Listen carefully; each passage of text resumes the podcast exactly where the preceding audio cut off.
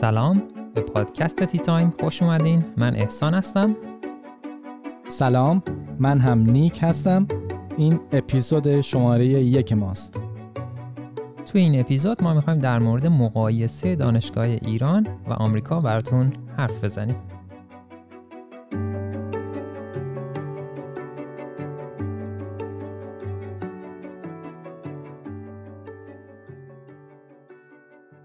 خب میگم نیک توی دانشگاه اگه ما بخوایم مقایسه رو انجام بدیم به نظر من بهتره که به دو قسمت اینو تقسیم بکنیم برای لیسانس و مقطع تحصیلات تکمیلی و بیایم این دوتا رو با هم دیگه یه مقایسه بکنیم از نظر اینکه از نظر درس از نظر آزمایشگاه و تمام نکاتی که به ذهنمون میاد.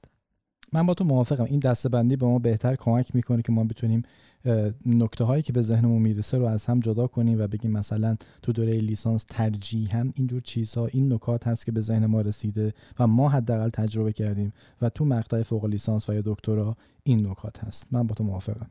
درسته.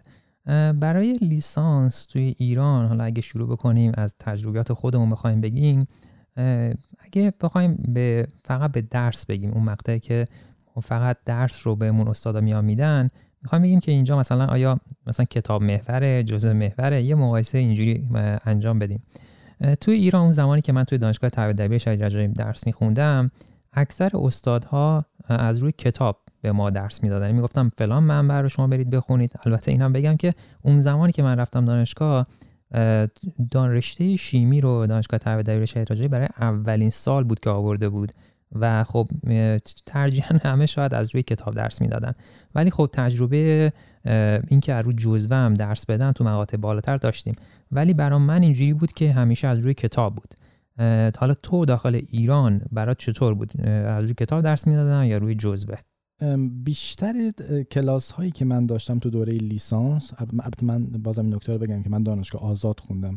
این شنونده ها در جریان باشند بیشتر تجربه من تو کلاس ها این بوده که از رو جزوه به ما می‌گفتن. تک و توک هم بودن که کتاب معرفی می‌کردن و از رو کتاب می‌گفتن و کتاب ها هم معمولا کتاب هایی بودن که ترجمه شده بودن. یعنی یکی از مشکلاتی که البته همون موقع من زبان انگلیسیم که اصلا خوب نبود اصلا زبان انگلیسی بلد نبودم ولی با وصف این حال همیشه برام سوال بود. که این کتاب های ترجمه شده چقدر دقیق کتاب رو ترجمه کردن. حالا نمی‌خوام وارد اون قضیه بشم ولی آره بیشتر جزوه من تجربه کردم تو دوره لیسانس. و اگه بخوام یه مقایسه بکنیم الان با چیزی که من توی دانشگاه فلوریدا دیدم در مقطع لیسانس اینا فقط با کتاب می‌رفتن جلو. البته هست جزوهایی هست که مثلا یه سری از دانشجو هستن که میان حرفای استادا رو به صورت جزوه در میارن و اونا رو میفروشن حتی. یه همچین چیزهایی رو من دیدم. ولی به طور کلی همیشه کتاب معرفی می‌کنن و کتاب هم که معرفی می‌کنن البته کتاب های قطوریه ولی چیزی که من متوجه شدم کل اون کتاب رو تدریس نمی‌کنن. مثلا میگن فلان بخش بخش یک تا چهار بخش هفت بخش 15 به این صورت. ولی چیزی که من تو دانشگاه فلوریدا دیدم برای تدریس اینا از کتاب استفاده می‌کردم و چیزی به نام جزوه وجود نداشت. حالا این تجربه تو دانشگاه آلاباما به چه صورت بود؟ مواردی که من تجربه کردم اینجوری بوده که خب به حال من چند سمستر ای هم بودم. یعنی برای بچه های لیسانس هم تو کلاساشون بودم تدریسم کردم یا کمک استاد هم بودم. و مواردی که می اومدن استادا اول کلاس توضیح می‌دادن. قطعا یک کتاب توضیح میدن. یعنی بدون استثنا من دیدم که کتاب معرفی کردن. ولی اگر هم یک استاد می‌خواست که جزوه بگه جزوهش به طوری بودش که خلاصه همون کتابی بوده که معرفی کرده. مثلا میگفتش که این چپتری که دارم میگم از چپتر ده مثلا این کتاب گرفته شده و شما می‌خواین اگه کامل ترش رو برید متوجه بشید برید مراجعه کنید به کتاب. درسته. و یه چیزی هم که من الان می‌خوام بپرسم اینه که مقایسه از نظر خودت. ببین من الان مثلا توی ایران وقتی لیسانس شیمی خوندم اون کتابایی که مخصوص رشته شیمی بود و خب معادلش هم چون منم اینجا تی ای بودم و درس می‌دادم خب کتابا رو می‌دیدم. به نظر خودت سطح کتابا و اون تدریسی که توی ایران داشتی برای مقطع لیسانس چه تفاوتی داشت؟ بذار من اول خودم بگم. برای من توی رشته شیمی تفاوت خاصی من ندیدم. یعنی چیزی که اینجا میخوندن از نظر بار علمی با چیزی که ما توی ایران توی کتابامون حتی کتابای ترجمه شده میخوندیم می‌تونم بگم قابل مقایسه با هم دیگه بودن. من اگه بخوام راجع به این موضوعی که گفتی نظر بدم می‌تونم بخشیش رو با تو موافق باشم؟ یعنی خود کتاب رو با تو موافقم که خیلی تفاوت نمی‌کرد. چرا؟ برای اینکه کتابی که معرفی می‌کردم معمولا کتابایی بودش که کتابای آمریکایی بوده نویسنده های خارجی داشتن و ترجمه شده بودن. معمولا این شکلی بوده. ولی اون بخشی که من باش مشکل داشتم این بود که مدلی که ارائه می‌شد اون کتاب و من باش مشکل داشتم.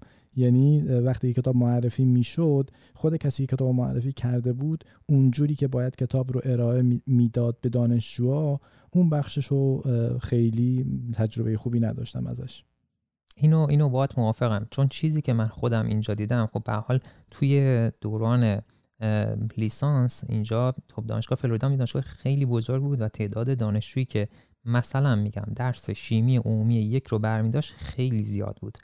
و توی کلاس استاد که وقتاش تدریس می‌کرد یکی از روش های تدریس این بود که یه سری موقعیت های وجود داشت برای گرفتن pop-up quiz. یعنی یا همون لحظه یک سوال رو بپرسه تا ببینه سطح کلاس به چه صورته. و از یه یه اپلیکیشن استفاده می‌کردن که حالا حتما خودت هم دیدی و یه remote control هم داشتن بچه ها توی دستشون. بهش می‌گفتن clicker. درسته. و از این clicker در واقع می‌شد روش گزینه رو انتخاب بکنی. حالا اگه کلیکر هم نداشتید می‌شد از روی موبایل هم این کار رو کرد. درسته. و و می اومدن استادا یه مثلا در حین تدریسشون حین اینکه مثلا یه رو ده دقیقه تدریس می‌کردن راجع به اون مبحثی که دارن تدریس می‌کنن یه سوال رو نشون می‌دادن روی اسلایداشون و به همه وقت می‌دادن که راجع به این سوال فکر بکنم یه چند ثانیه چند دقیقه و سوال رو جواب بدن. این برای نمره نبود. یعنی چیزی که من خیلی دوست داشتم این بود که بفهمن سطح کلاس الان در چه حد است. بلا فاصله هم این نمرات مثلا می‌گفت مثلا 70 درصد کلاس گفتم فلان گزینه نمی‌دونم 10 درصد گفتم فلان گزینه و این سریع یک فیدبکی می‌داد به اون مدرس که آیا چیزی که من دارم درس میدم مفید بوده و متوجه شدن یا نه. تو هم همچی چیزی داشتی دیگه توی اتفاقا خیلی هم خیلی هم به نظر من فام بوده این داستان کلیکره. من حتی توی یکی از درس های 500 level course که مثلا برای فوق لیسانس و PhD و اینام هست هم ما داشتیم اتفاقا. یعنی فقط برای undergrad ا نیست. خود من هم تجربه کردم توی یکی از کلاس های من و این بخشش خیلی جالب بود. مثلا شما یه سوالی که روی اسلاید میومد روی board بعد شما می‌دیدی که چند درصد کلاس به چه گزینه ای جواب دادن. بعد مثلا یه سر یه کلاس سر یه سوالی پیش می اومد که مثلا 90 درصد کلاس اشتباه به یه سوال جواب دادن. بعد اینجا خود استاد شروع می‌کرد به حالت شوخی کردن و که مثلا چقدر وضعیتتون داغونه چقدر شما افتضاح شدید. ولی به حالت خنده. خیلی تجربه جالبی بود این قضیه. متاسفانه من تو دوره لیسانس اصلا چنین چیزی رو تجربه نکردم. نمی‌دونم الان دارن یا نه اینو راجبش نمی‌دونم. ولی تا قبل از 2015 که من بیام من چنین چیزی رو تجربه نکرده بودم تو دانشگاه ایران. دقیقا. آره این که میگی فان بود خیلی جالب بود برای منم. چون که همه مثلا یه سوالی رو اشتباه جواب می‌دادن و استاد تیکه مینداخت همه میخندیدن و جالب بود. و این من می‌خوام یه فلش بک بزنم به اون نکته که راجب کتاب پرسیدی احسان. اونجایی که راجع به کتاب صحبت کردی که کتاب معرفی می‌کنن من مشکلی که سر اون قضیه دارم می‌دونید چیه؟ وقتی که این کتابی که حداقل تو رشته خودم تو کامپیوتر ساینس اینجوری بوده. وقتی کتاب شما معرفی می‌کنن من همیشه اینو گفتم تو live اینستاگرام شاید قبلا گفتم.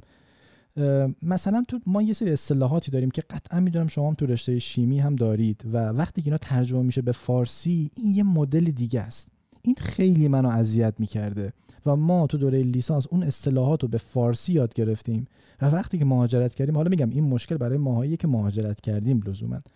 بعد دیدیم که نه اون کلماتی که ما قبلا یاد گرفتیم اصلا یه چیز دیگه بوده. حالا تو تجربه اینجوری داشتی؟ قطعا همینطوریه.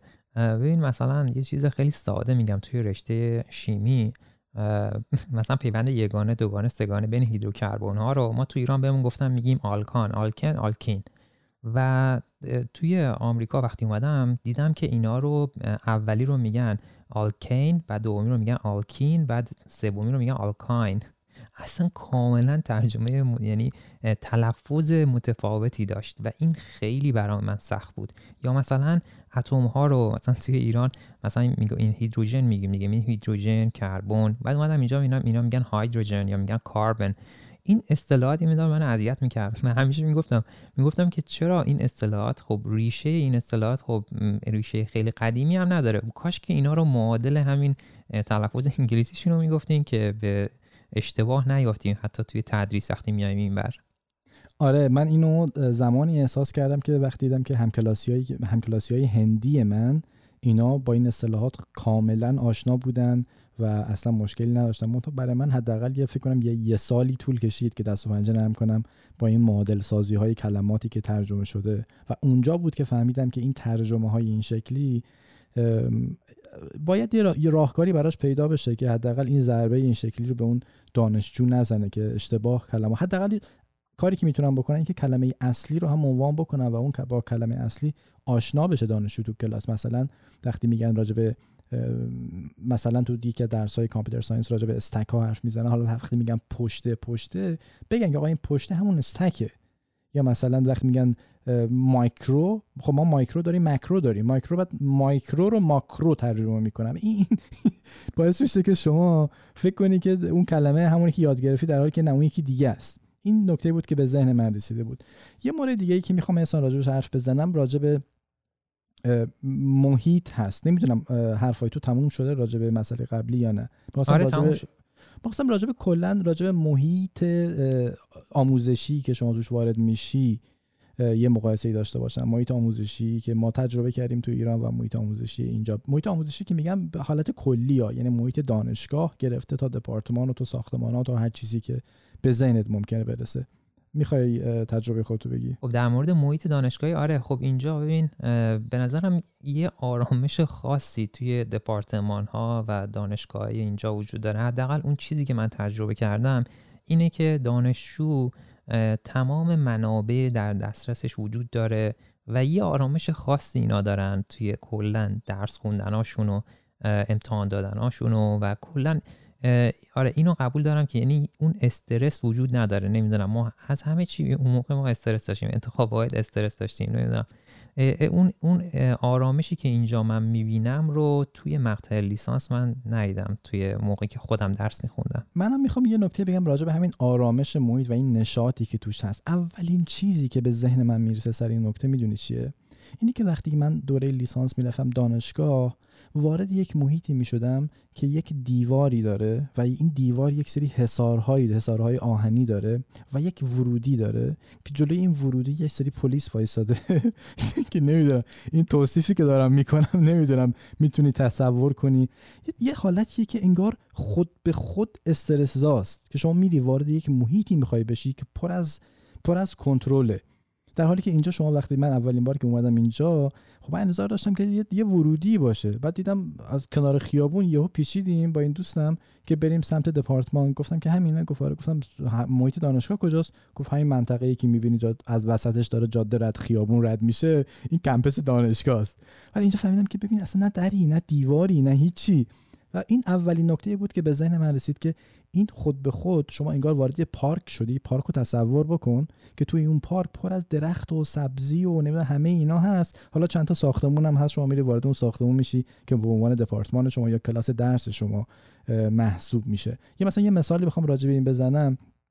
حداقل تو دانشگاه ما. می‌دونید که هر از هر کدوم از این دانشگاه یه اسمی دارن. فکر می‌کنم دانشگاه شما رو به, به اسم اون تمساها و اینا می‌شناسن درسته؟ آره گیتورز میگن. گیترز مثلا دانشگاهی که من بودم دانشگاه آلاباما تو هانسویل چارجرز بهش میگن. بعد یه ساختمون داشت به نام چارجر یونین. تو چارجر یونین که شما که وارد میشی مثلا به محض اینکه وارد ساختمون میشی اولا که می‌بینی داره یه موسیقی از بلنگوهای این سقف هستن از اونجا داره پخش میشه. بعد کافتریا هست فست فود هست اون کنارش نشستن یه سری صندلی ها و مبلا و اینا هستن که شما می‌تونی لم بدی هم آهنگ گوش کنی هم با لپتاپ خودت کار کنی. بعد اون گوشه مثلا شما می‌بینید که پینگ پونگ و نمی‌دونم بیلیارد و اینا هست می‌تونی برید. بعد طبقه بالا استادی روم داره جای ساکت و خلوتی که می‌تونی اتاق رزرو کنی. این این خودش یه جوری آرامش رو بهتون نشون میده. میگه ببین اینجا شما هم می‌تونی بری پینگ پونگ بازی کنی هم می‌تونی بری طبقه بالا تو استادی روم بشینی درس رو بخونی. این نکته بود که خیلی برام جالب بود. خواستم تو مقایسه ها بگم. دقیقا همینطوری که میگی برای منم خیلی عجیب بود. موز اولی که اومدم وارد دانشگاه فلوریدا شدم.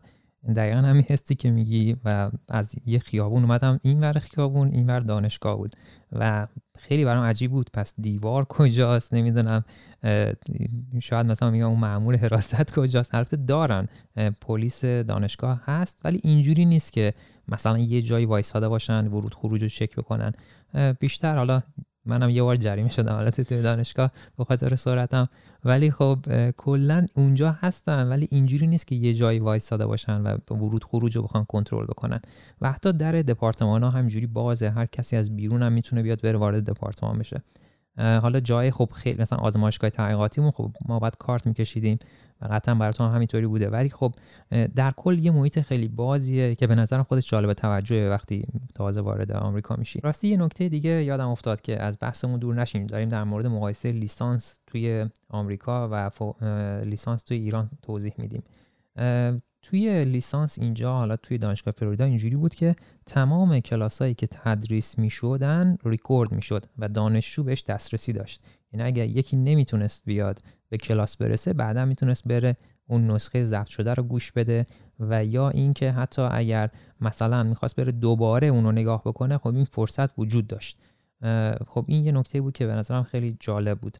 یه نکته دیگه هم که هست بحث office hours ه این office hours خب یعنی منظورش اینه که شما یا شما که به عنوان TA هستین و یا استادتون یه بخشی از تایمی که توی دانشگاه هست رو اختصاص میده به اینکه دانشجویان لیسانس بیان و ازش سوال بپرسن.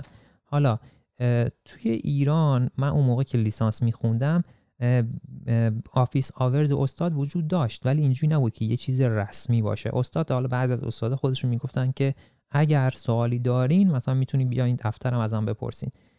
ولی office hours دانشجو چون TA وجود نداشت office hours دانشجو نبود. حالا ماهایی که به عنوان PhD هستیم اونجا ما هم یه جای مشخصی برامون قرار دادن که میریم اونجا میشینیم و دانشجویان لیسانس میان سوال می‌پرسن از ما. حالا می‌خوام اینا تجربه تو چیه در این زمینه؟ منم تجربه مشابه ای دارم احسان. حالا تو دانشگاه ما به اسم help desk معروف بود اون اتاقی که شما توی پی اچ دی نشستی داری به دانشجوهای لیسانس کمک می‌کنی. اتاق هلپ دسک بود. و این به نظر من یه نعمتیه که نصیب بچه های لیسانس میشه تو دانشگاه آمریکا. تو ایران هم همونطوری گفتی مشابهش هست. بعضی از دانشگاه بهتر بعضی از دانشگاه ها به هیچ وجه.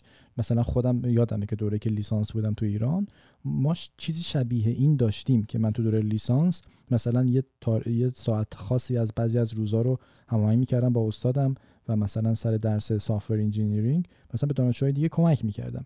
اینو اینو داشتیم شبیهشو. ولی این تقریبا یه جورایی کار volunteer ی بود. اینجوری نشد اینجوری نبودش که توی دانشجو که داری این کارو می‌کنی و به خاطرش حقوق بگیری. من تا اینجا نه TA ای داری به خاطر اون کارت حقوق می‌گیری و اون دانشجو لیسانس میاد تو اون اتاقی که help desk ه شما سوالاشو جواب میدی و کمکش می‌کنی. این به نظرم یکی از فاکتورهای خیلی خیلی خوبه که دانشجوهای لیسانس توی آمریکا ازش بهره هستن و معمولا هم این هلپ دسک انقدر کمک حالشون هست که تو هومورکاشون جواب خوب می‌گیرن نمره خوب می‌گیرن. نه لزوما همیشه بستگی به خود دانشجو داره ولی اونایی که دنبال کار بودن و سراغ این تی ای ها و اینا رفتن تو هلپ دسکا نتیجه خوبی گرفتن.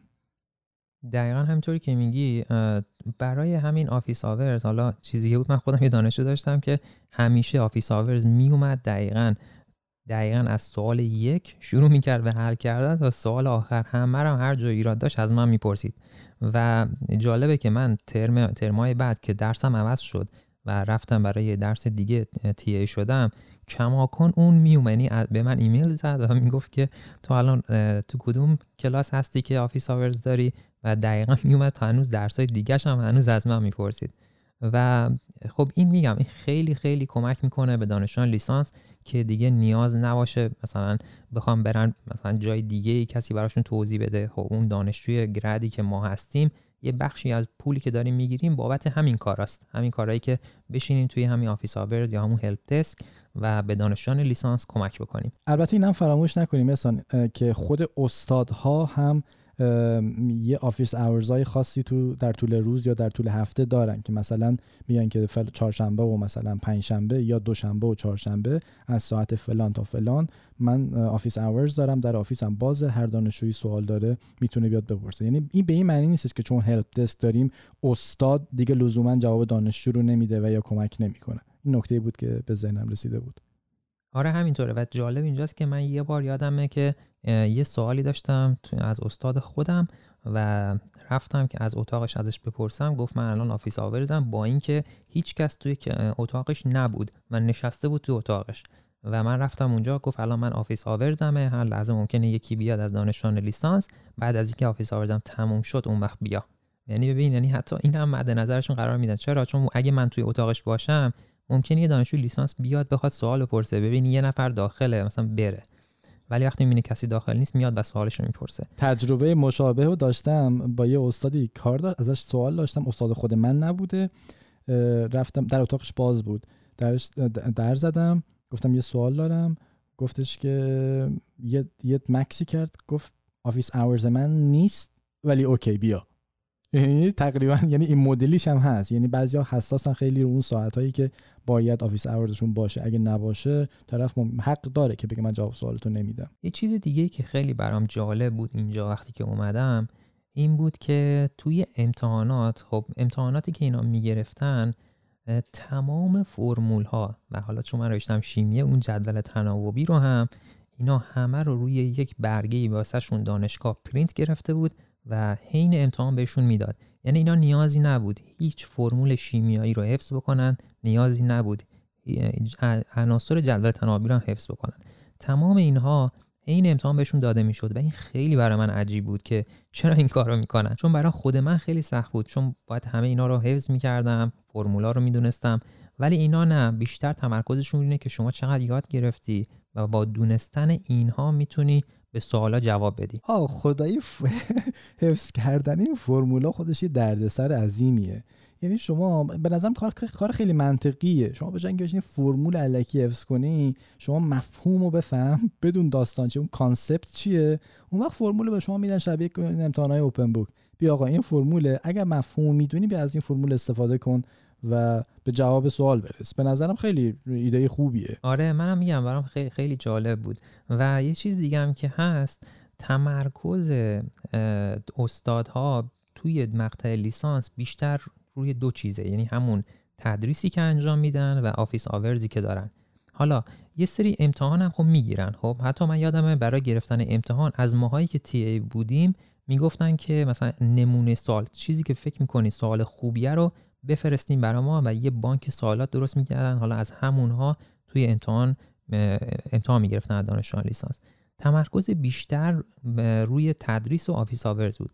ولی دیگه بقیه کارها مثل گرفتن آزمون گرفتن امتحانات از دانشجو اونا رو TA ها انجام. یعنی ما در واقع وردست استادا بودیم که امتحانا رو برگزار بکنیم تصحیح بکنیم نمره رو گزارش بکنیم. و این فکر کنم یه فراغ بالی می‌داد به اون استاد که بتونه تمرکزش رو بذاره رو تدریس office hours ش.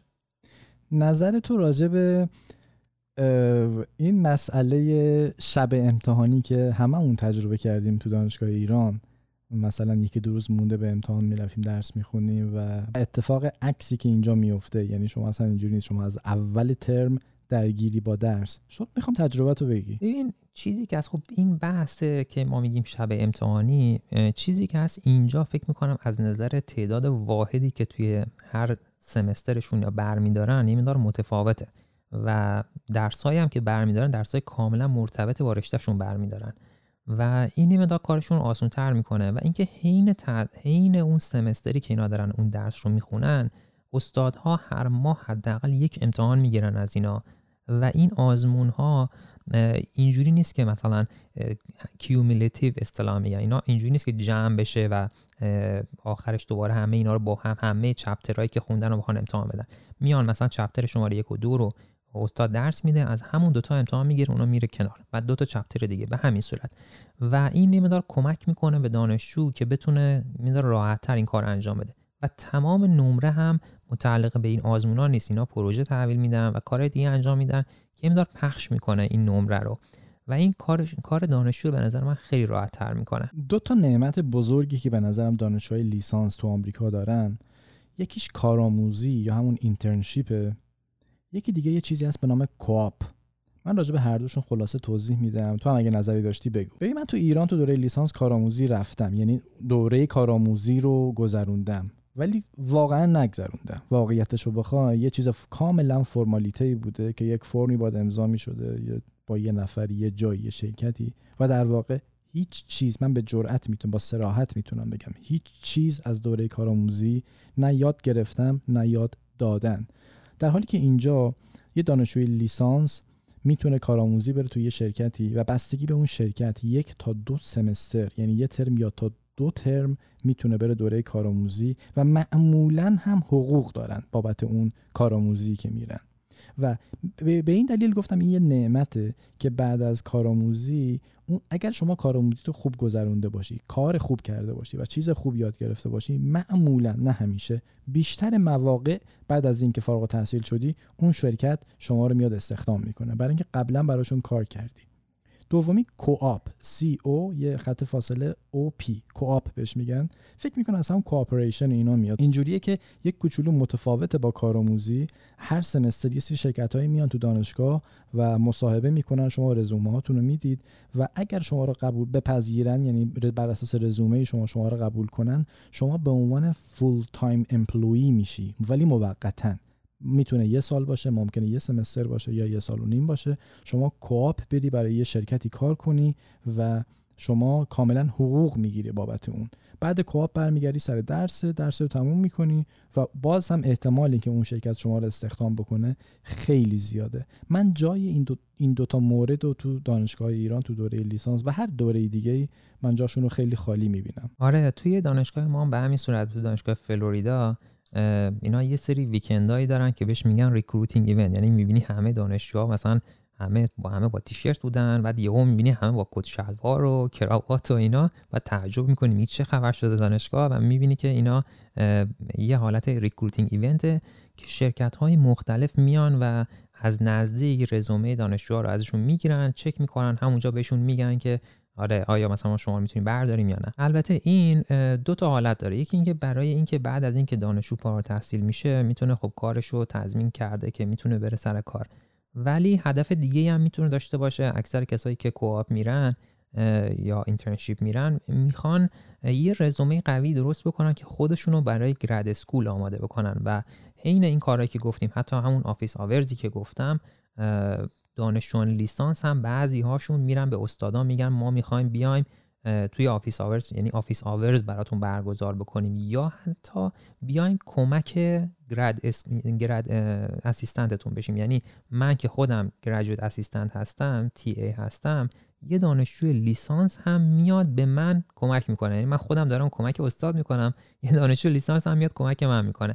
البته این برای خود اون دانشجو هم خوب میشه چون می‌خواد رزومه خودش رو قوی بکنه و یه recommendation خیلی خوب از اون استاد بگیره. حالا اگه می‌خواد بره پزشکی یا می‌خواد بره grad school خیلی بهش کمک می‌کنه. و این همینجا منو منو یاد این میندازه که تو دوره لیسانس چقدر جالبه که ما کلی grant و scholarship و اینا این flyer ها رو حتما تو هم دیدی. که در دیوار میچسبونن که ما یه دانشجوی لیسانس می‌خوایم که این شرایط رو داشته باشه و مثلا یه grant ی داریم یه scholarship ی داریم مثلا ده هزار دلار یا پنج هزار دلار یا هشت هزار دلار مثلا برای یه semester یا برای نمی‌دونم چند ماه می‌خوایم support کنیم و بعض از اینا رو یعنی بعضیا که میگن حداقل فکر کنم بیشترشون که من دیدم شما نیازی نیست این پول برگردونی یا کاری براشون بکنی. فقط رزومتون رو میفرستی ببینن که اگر شما رزومتون اونی باشه که اونا می‌خوان و همینجوری یه،, یه پولی رو به شما میدن و این پول می‌تونه کمک هزینه تحصیلی شما بشه. این به نظر من جای grant و scholarship و اینا خیلی خیلی تو دانشگاه های ایران خالیه. به حال ما با لیسانس خیلی خیلی سخته که بتونیم کار پیدا بکنیم توی ایران. اینجا خیلی با همون لیسانس میرن سر کار. البته میگم scale حقوقی کسی که لیسانسه با کسی که دکتراست کاملا متفاوته توی آمریکا. یه مورد دیگه احسان به ذهن من می‌رسه یه مفهومی هست به نام extra curricular activities. یه سری فعالیت های غیر درسی تو دانشگاه های آمریکا دارن که اینا ببینید پس من اینجوری شروع کنم. وقتی شما می‌خوای اپلای کنی برای مقطعی معمولا همه جای دنیا حتی آمریکا هم همین شکلیه. اولین چیزی که نگاه می‌کنن معدل شماست نمره های شماست. ولی یه تفاوتی که تو آمریکا داره اینه که در کنار معدل و نمره میان یک سری فعالیت های اضافه شما رو هم نگاه می‌کنن. مثلا مثلا کارهای leadership ی. چقدر شما کارهای leadership ی انجام دادی؟ چقدر شما ببینید مثلا part time job. همین که شما دانشجوی لیسانس باشی و پاره وقت یه جا کار کنی این یه افتخاره. همین که شما بری تو مکدونالد کار کنی همین که شما بری تو کافتریا کار کنی توی نمی‌دونم تو باشگاه دانشگاه کار کنی توی زمین فوتبالش نمی‌دونم یه کاری بکنی part time اینا رو تو رزومت میاری اتفاقا. و این برای شما خیلی مهمه. یه مثالی که می‌تونم بزنم اینه که خیلی از کسایی که برای دانشگاه های هاروارد و استنفورد و پرینستون اینا اپلای می‌کنن برای مقطع لیسانس خیلی هاشون معدل چهار دارن. یعنی وقتی شما 100 تا اپلیکنت داری که همشون معدلشون چهاره اون وقت دیگه معیار شما چی می‌تونه باشه که شما بیای اون دانشجو رو انتخاب کنی؟ همشون معدل چهارن. اون وقت میری سراغ اون اکسترا curricular activity ها مثل همین leadership ها و مثل part time job ا و نمی‌دونم کارهای ورزشی و اسپورت و اینا کردی. یا مثلا یه سری club هایی دارن یه سری باشگاه های اکادمیکی دارن. مثلا یه جایی هست به نام student success center اونجا به شما کارهای مقاله نویسی یاد میدن. مثلا یه سری دانشجوهای دکترا هستن اونجا به دانشجوی لیسانس کمک می‌کنه که چجوری مقاله بخونه چجوری رو مقاله نوشتن کار کنه. این چیزی که میگی فعالیت های یعنی فوق برنامه که اینا دارن برای منم خیلی جالب بود. اولین باری که اومدم دانشگاه یکی از خیابونایی که توی دانشگاه من می‌رفتم کلی من از این حروف های یونانی می‌دیدم که نوشتن مثلا نمی‌دونم کاپا نمی‌دونم چی چی این. بعد با خودم گفتم این حروف های یونانی چیه آخه؟ مثلا رو هر ساختمونی دو تا یا سه تا از اینا رو نوشتن. بعدش فهمیدم اینا انجمنهای دانشجویی هستن که حالا فعالیت های متفاوتی دارن خب؟ و این خیلی برام جالب بود چون که تعداد ساختمونایی که من اونجا می‌دیدم یعنی اونقدر زیاد بود که می‌گفتم آخه این همه انجمن فعالیت های انجمن های فوق برنامه آخه برای چیه؟ اینا چیکار می‌کنن؟ خیلی تعدادشون زیاد بود. و این بهشون به نظرم خیلی کمک می‌کنه که حالا فارغ از اون درسی که می‌خونن یه فعالیت فوق برنامه هم داشته باشن. و خب البته این چیزی هم که میگی باید بسترش هم مهیا باشه. این که میگی مثلا طرف میره تو مکدونالد کار می‌کنه به عنوان مثلا cashier کار می‌کنه یا هر کار دیگه ای و بعد اونو حتی توی رزومش هم میاره موقعی که می‌خواد apply بکنه. شاید البته یه سوال اینجا وجود داد که اینا مثلا خب کار غیر مرتبطه. ولی اینا خب یه سری مهارت ها شما یاد می‌گیری که بهش میگن soft skills مهارت های نرم. چیزایی هستش که مثلا شما time management یاد می‌گیری. یه مهارت نرمه. همونطور که خودت هم گفتی leadership ی یاد می‌گیری که این خودش یه مهارت نرمه. اینا فرصت هاش وجود داره. مثلا یه دانشجو داشتم که می‌گفت که من یکی از کارهایی که انجام میدم اینه که میرم توی بیمارستان و توی یکی از بخش ها به نوزادایی که تازه متولد شدن اون شیشه شیرشون رو میدم که براشون نگه میدارم که اینا شیر بخورن. این این ولی بسترش مهیاست. یعنی اون اون بیمارستان یک انانسمنتی داشته و دنبال دانشجو میگشته که این کار رو انجام بده و در عوضش بهش یه ریکامندیشن میده که ایشون اومده کار والنتیری انجام داده توی این بیمارستان و باعث میشه که رزومش قوی بشه. ولی این بستر نمی‌دونم مهیا نیست. مثلا ما اگه دانشجویی بخواد توی ایران واقعا تو مقطع لیسانس یه کار والنتیری یه کار داوطلبانه انجام بده توی حالا یه جاهایی وجود داره. ولی به طور عام اونقدری که من اینجا بستر فراهم دیدم برای دانشجویان لیسانس اینجا که انجام بدن تو ایران ندیدم. فکر می‌کنم یک کم به بحث فرهنگی هم برمیگرد که مثلا شما که دانشجو لیسانس هستی تو ایران به احتمال زیاد شاید روت نشه بگی که من دارم تو فلان ساندویچ فروشی کار می‌کنم. فکر می‌کنم یه بحث فرهنگی هم اینجا دخیل هست البته اینم اضافه کنم. یه بحث دیگه هم که می‌خوام بکنم اینه که خیلی از دانشجویان لیسانسی که اینجا هستن یه قسمتی از کارشون رو میان توی آزمایشگاه در کنار یه دانشجوی کارشناسی ارشد یا دانشجوی پی دی میان و یه سری پروژه ها رو انجام میدن. یعنی دقیقا این اون کاری رو که ما انجام میدیم.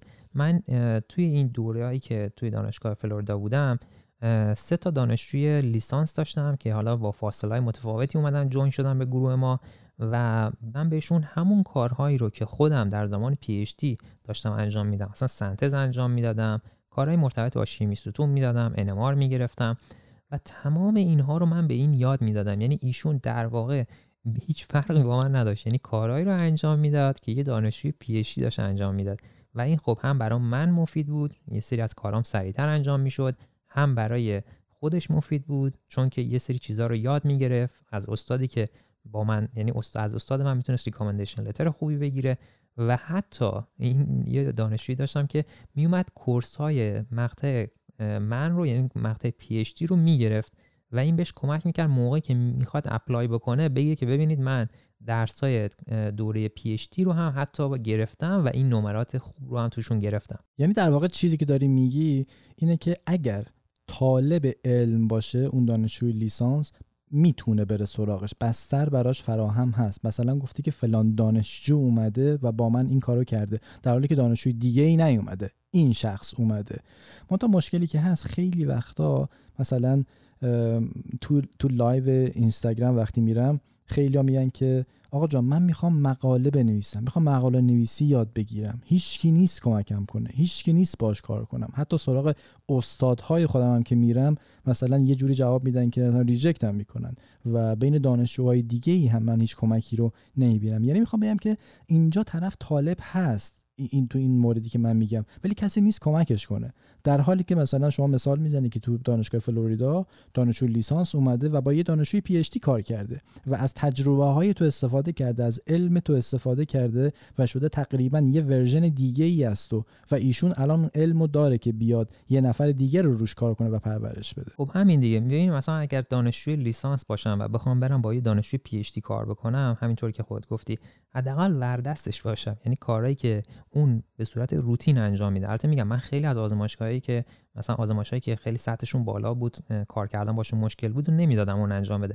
ولی یه سری آزمایش های روتین که مثلا من یه سنتز ماده رو انجام می‌دادم که ماده اولیه هم بود اونو می‌دادم که این انجام بده. این تمام استپ رو داشت.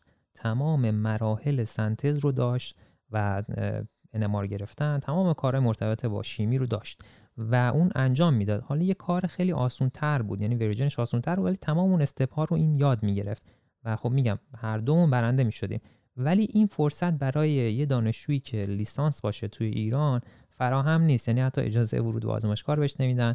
نمی‌ذارن که مثلا با یه دانشجوی PhD بره کار بکنه و اون چیزی که دنبالشه رو یاد بگیره. و حتی درسای دوران PhD خب نمیشه طبق قانونی که ما داریم. مثلا همچین چیزی وجود نداره که شما بتونید درسای دوران PhD مثلا شیمی رو تو دوران لیسانس بگیرید. و این این میگم این باعث می‌شد که خب این دوستم وقتی که داشت apply می‌کرد اینا رو می آورد و خیلی تاثیر داشت روی اپلیکیشنش. این منو یاد رابطه دانشجو با استاد میندازه که مثلا اینجا شما اگر از استادا کمک بخواین چقدر می‌تونن کمکت کنن چقدر دستشون بازه. در حالی که شما مثلا من مثال های زیادی می‌تونم بزنم که دانشجوی لیسانس هست تو ایران می‌خواد کار مقاله نویسی انجام بده کار پژوهشی انجام بده. منتها یه،, یه،, مدلی برخورد میشه که اصلا انقدر اون دانشجو دل سرد میشه که شاید حتی اون, اون انگیزه رو دیگه نداشته باشه که سراغ اون کار بره. ولی برای خود من تجربه شخصی که من دارم تو دوره لیسانس معمولا میگم متاسفانه شاید هم یه روزی استادهای قدیمی من این حرف من رو بشنون خیلی شاید می‌تونم انگوش شمار مثال بزنم استاد بوده که با شما مدلی برخورد کنه که شما رو به عنوان یک دانشجو نگاه کنه. دانشجویی که من میگم طالب علم نگاه کنه. معمولا نگاه ها نگاه بالا پایین بوده برخوردها برخوردهای بدی بوده. مدلی که با شما حرف زد حرف می‌زدن مدلی بوده که حداقل من تجربه خیلی خوبی ندارم. شاید سه تا چهار تا استاد تو کل دوره لیسانس داشتم که خاطرات خوب دارم. از نحوه برخورد وقتی من میگم خاطره خوب از این جهت که من می‌خواستم برم سمت یه مبحث علمی و کمک کردن و دلم می‌خواد همینجا هم از آقای ساجدی نمی‌دونم شاید یه روزی صدای منو بشنوه ایشون کمک کردن بهم که من تو دوره لیسانسم ده تا مقاله چاپ کنم. و این شانس فکر می‌کنم بود که نصیب من شده بود. در حالی که این شانس نصیب خیلی ها نمیشه تو دانشگاه های ایران. ولی اینجا اگر شما بخوای سراغش بری شک نکن که راه برات بازه که بری کارهای پژوهشی و علمی انجام بدی. دقیقا همینطوری که میگی البته میگم تجربه واقعا هر کسی می‌تونه تو دوره لیسانس کاملا متفاوت باشه. مثلا من خودم تو دوره لیسانس موقعی که من خیلی آدم اکتیوی بودم یعنی درسم میگم نمره تاپ نبودم متوسط بودم وسط مسطا بودم.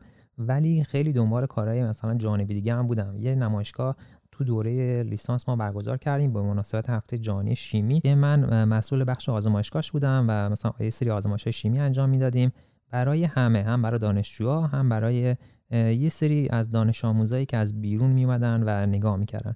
این یه هفته طول کشید و خیلی خیلی برای من جذاب بود که یه سری آزمایش خیلی ساده رو انجام می‌دادیم. و کسایی که مثلا رشتهشون حتی شیمی نیست اینا رو مثلا می‌بینن و اول خوششون میاد و بعد ما یه در مورد دلایل علمی اون آزمایش هم توضیح می‌دادیم. خب این این یه چیز سرخود بود. یعنی ما و یه چند تا دیگه از دانشجویان دیگه با هم جمع شدیم فکر کردیم چیکار بکنیم و خب دانشگاه البته حمایت کرد از ما که اینو برگزار بکنیم. میگم باید این مدار خودت مثلا این مدار این کار رو مقدار شروعش رو انجام بدی. خب خیلی اولش سخت بود. یه چند جا رفتیم قبول نمی‌کردن. ولی خب میگم باید خودت این مدار این کار رو به صورت اکتیو انجام بدی. یا مثلا تو دوره لیسانس من مثلا دو تا کتاب چاپ کردم و اینو مثلا خود من خب هیچ کسی من نگفت هیچ استادی من این حرفو نزد. این همش کاری بوده که خودم دنبالش بودم و می‌خواستم انجامش بدم. چرا؟ چون که یه جایی یه ایده اومد بزنه من. این کتاب اولی که چاپ کردم خب ایدهش از کس دیگه ای بود. من یعنی مثلا در حد اینکه یه امتحان کنکور برای رشته صنایع شیمیایی بود که سوالاتشون حل نشده بود. خب مثلا اون حلش کردیم. چیز خاصی نبود. مثلا ولی مثلا کتاب دومم که در مورد آزمایشگاه مجازی شیمی بود روی این مثلا من خیلی وقت گذاشتم و کلی از من انرژی گرفت هم برای نوشتنش هم برای چاپش.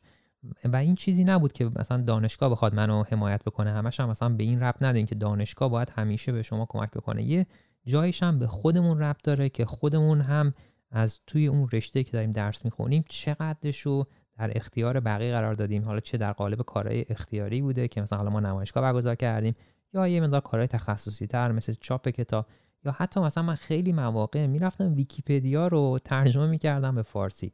یعنی یکی از کارهایی بود. یعنی میگم خیلی موقع همیشه دنبال این نباشین که بریم مثلا بگیم که من باید این کار رو انجام بدم همه هم باید به من کمک بکنن. واقعا توی اون موقعیت لیسانستون خیلی موقع خودتون باید به خودتون کمک کنید تا به یه جایی برسونید خودتون رو یعنی منظورت اینه که اگر همچنین کمک هایی نبوده استادی پیدا نشده که به راهنمایی بده یا دوستی پیدا نشده یا دانشجویی دکترایی پیدا نشده که کمکم کنه باز هم دل سرد نشیم باز هم راه وجود داره. منظور تو اینه درسته؟ دقیقا همینطوره. خب حالا احسان ببین ما پادکست ما اسمش از تی تایم خب؟ یعنی وقت چای. ما ما قراره که یه حالتی رو تصور کنیم که وقت چایی داریم حرف می‌زنیم. من دارم می‌خواد برگردم به اون سوال قبلیه که راجع به شب امتحانی پرسیدم. خودت شب امتحانی بودی؟ ببین شب امتحانی برای بعضی از درس آره برای بعضی از درس نه. برای یه سری از در کلا من توی دوران لیسانسم درسایی رو که علاقه ای به خوندنشون نداشتم رو خیلی وقت واسهشون نمیذاشتم و این مدار یه نقطه ضعف من بود و برای همین بود که توی یه سری از درس ها من حتی نمره افتاده دارم تو درس ریاضی امیدو و ولی یه سری درس ها مثلا درس شیمی عالی و شیمی معدنی رو من خیلی دوست داشتم و نمراتی هم که می‌گرفتم نمرات خیلی خوبی بود. ولی توی این درس ها من شب امتحانی نبودم. چرا؟ چون واقعا نمی‌شد. تو درس شیمیالی ما کلی مثلا مواد بود که باید حفظ کردیم کلی واکنش دهنده بود و یا حتی توی درس شیمی معدنی اونقدر من علاقه داشتم. احساس می‌کنم دو چیز بود. یکی علاقه شخصی بود. مثلا خودم درس شیمیالی رو واقعا علاقه داشتم تو دوران لیسانس. و نکته بعدی به نظرم اون تأثیری که استاد روی من میذاشت. مثلا من توی دوران لیسانسم استادی که داشتم دکتر حسین آقا بزرگ خدا رحمتش کنه تو دوران لیسانس خیلی رو من تاثیر گذاشت که این درس رو اونقدر من با علاقه میخوندم و خودش هم اونقدر با اشتیاق درس می‌داد که من یعنی چیزایی رو که اونجا میخوندم یعنی حس نمی‌کردم دارم درس می‌خونم. واقعا لذت میبردن وقتی بچه ها مینالیدن می‌گفتن آقا این سخته نمی‌دونم چرا این همه موضوعات رو باید بخونیم من اصلا حرفاشون نمیفهمیدم. چون اونقدر با علاقه میخوندم من یادم نمیره هیچ وقت. من اصلا شب امتحان یعنی کلا یه روز قبل از امتحان دیگه هیچی نخوندم درس شیمی و معدنی رو. و همینجور رفتم سر جلسه امتحان و آزمون دادم و نمره بالایی هم گرفتم. آیا تو موافقی که اون علاقه رو خیلی وقتا خود استاد به وجود میاره تو دوره لیسانس؟ 100 درصد همینطوره. کاملا موافقم با این. منم می‌خوام با تو بگم هم عقیدم. یعنی درس هایی بوده که من از همون اول سمستر انقدر توش فعال بودم به خاطر علاقه که بهش داشتم. پروژه ها رو خیلی با از صمیم قلبم نمی‌دونم با ذوق انجام می‌دادم پروژه ها رو ولی درس های بوده که اصلا یعنی حتی سر کلاس ها نمی‌رفتم. یعنی کلاس هایی که من غیبت داشتم تو دوره لیسانس خیلی زیاد بود. به نظرم اون علاقه یه سری چیزهایی باید باشه که مشوق باشه. می‌دونم خود اون دانشجوی لیسانس دیگه به اندازه کافی بزرگ شده که قدرت تصمیم گیری داشته باشه چی براش خوبه چی براش بده. ولی برای بسیاری از ماها یه سری عواملی بوده که مثلا تو ذوق زده مثلا استاد خاص یا مثلا محیط خاص. ولی همین تجربه شبیه تو رو من, من هم داشتم. درسایی بوده که از همون اول سمستر خوب میخوندم تا آخر سمستر مثلا با نمره بالا بالا 18 19 20 مثلا پاس می‌کردم درس هم بوده که اصلا هیچ علاقه ای نبوده. 11 12 با این نمرات دیگه آخرش پاس می‌شد و می‌رفت به کارش. نکته حرفای تو رو فهمیدم. می‌خوای بگی که لزوما اگر اون بستری که می‌خواد فراهم نبود دیگه خودت یه راهی براش پیدا بکن. منظور تو اینه. دقیقا همین جوریه. و یه چیز دیگه هم که هست یه نکته که من اینجا دیدم بین دانشجویان لیسانس اینا حتی وقتی یه موضوع رو متوجه نمیشن و حالا مثلا از استاد می‌پرسن میرن office hours میان از ما می‌پرسن به عنوان دانشجوی مثلا گراد تی و متوجه نمیشن اینا بلافاصله میرن سراغ یوتیوب. یعنی میرن اون مبحث رو تو یوتیوب سرچ می‌کنن و یادش می‌گیرن. یعنی دنبال یه منبع دیگه نمیرن نمیرن یه کتاب دیگه رو بخونن. بلافاصله میرن سراغ یعنی یوتیوب اولین منبعیه که بعد از اینکه کتاب خوندن دیگه متوجه نشدن میرن سراغش.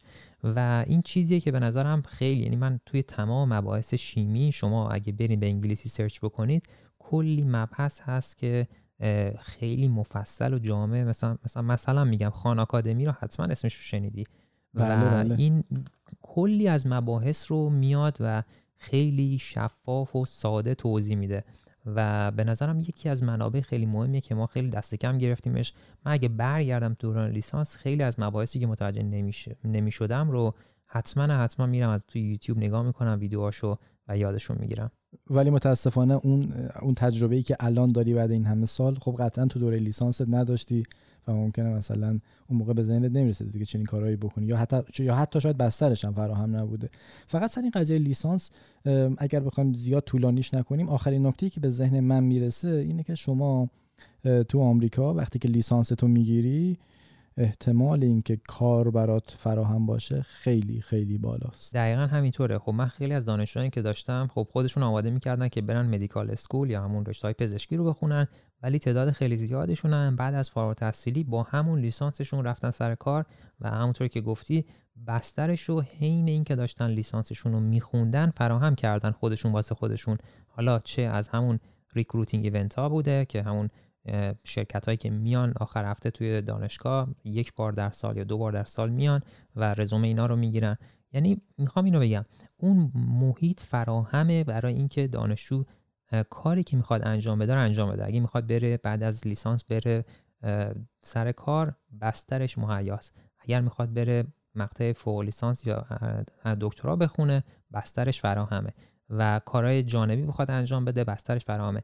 این باز بودن بستر که این بتونه هر کاری می‌خواد انجام بده یه مقدار بهشون فراغ خاطر میده که یه موفقیت خاصی توی زندگیشون اگه دارن و می‌خوان بهش برسن رو انجام بدن. اسلام من فکر می‌کنم که راجع به مبحث لیسانس مقایسه دانشگاه ایران و آمریکا بحث یه خورده بیشتر از چیزی بود که ما فکرشو می‌کردیم. چون همینجور که حرف می‌زنیم فل خیلی چیزها به ذهنمون می‌رسه و همینجور هی میاد. من فکر می‌کنم که بهتره که بحث رو ما اینجا ببندیم ولی تهش رو باز بذاریم. همین هم ببندیم هم باز بذاریم. ما ادامهش رو بریم برای اپیزود بعدی به نظر من. نظر چیه؟ آره منم نظرم موافقه که توی قسمت بعدی ما بیایم در مورد مقایسه مقطع تحصیلات تکمیلی بین ایران و آمریکا. توضیحات خودمون رو بگیم. پس منتظر ما باشین توی قسمت بعدی.